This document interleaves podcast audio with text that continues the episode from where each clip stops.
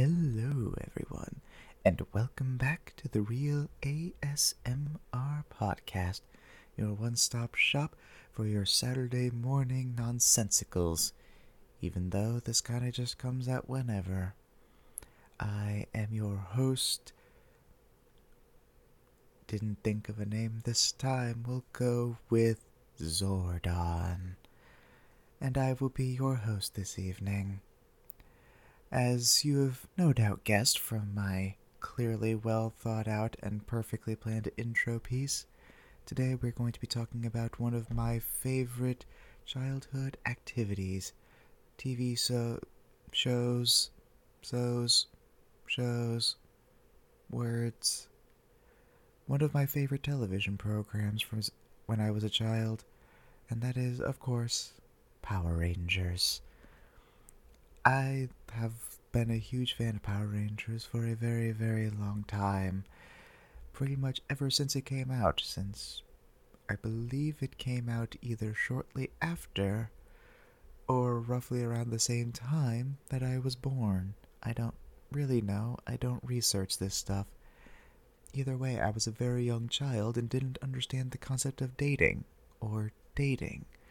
Regardless, I can't remember exactly when it came out. All I remember is that I grew up mostly watching Mighty Morphin Power Rangers, the first one, and then eventually moved on to some of the other ones, though there are weird patches in my memory where some of the earlier ones are more memorable than some of the others. For example, even though the next ones that followed were Zeo and Turbo, you know, the ones where they were shapes and then they finally turned 16 and got their own driver's licenses. For some reason, those ones I barely remember. Though, if memory serves, I do believe Turbo had a young boy in it who would later turn into an adult whenever he morphed.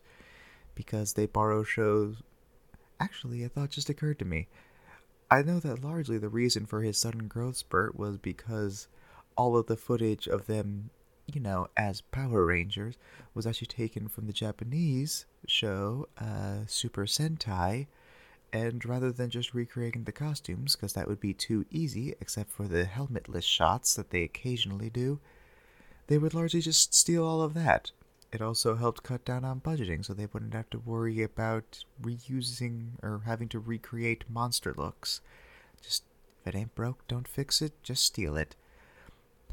But that was largely why, but I can't help but wonder if they were providing their own cutscenes and monsters and all that stuff, could we have potentially in Turbo have had a young boy in a ranger suit fighting alongside adults, or at the very least, quote unquote, teens with attitude? Though let's be real, some of them were definitely just adults. Anyway, getting back onto my original point, the next one I remember at least decently well was Power Rangers in Space where the concept was they in space. Really complicated, I know. But then there was another sort of dip where I don't really remember that much. I know that was the final one of the original quote unquote canon, and it sort of moved on to being their own self contained universes, in theory, at least until the one where all the Red Rangers came together from the past. And that was really cool though it did open a lot of questions going forward. The next one was Lost Galaxy, where they were in space, but more. I think that was the concept. I don't remember that one. That was one where I had a weird dip in my memories for it. This is also about the time where I kind of start forgetting the order of things. And also, kind of when I started falling out and sort of side eyed it through my little brother, who was old enough to be watching it and it not be considered questionable. Though now that I'm an adult myself, I wonder what was that even about?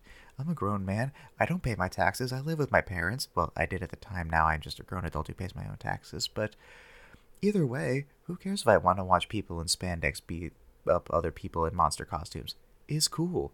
They be explosions from a quarter mile away that still affect them because what does a kid know about an action movie shot?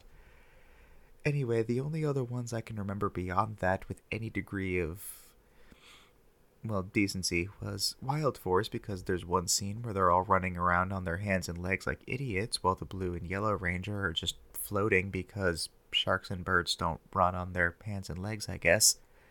Ninja Storm because that's the one that my brother watched and there were some cool moments in there, but I didn't like the original three members of that, so I have lukewarm memories. The other half of that team was cool. And then the last one I remember with any amount of decency was Dino Thunder, because that one brought back Tommy. And if there's anything to remember from Power Rangers, it's Tommy rules. Hashtag Green Ranger for life. Well, I'm running a bit long this time, so I think this is where I'm going to end my rant on Saban's Power Rangers, not the movie, just the show. Z. If you enjoyed what you heard, then feel free to follow me on my Twitter at the Real ASMR Podcast. I don't remember my Twitter handle because I've never checked. I'm not even fully sure it's still active. But it's just a picture of a dude whispering the show name into another dude's ear.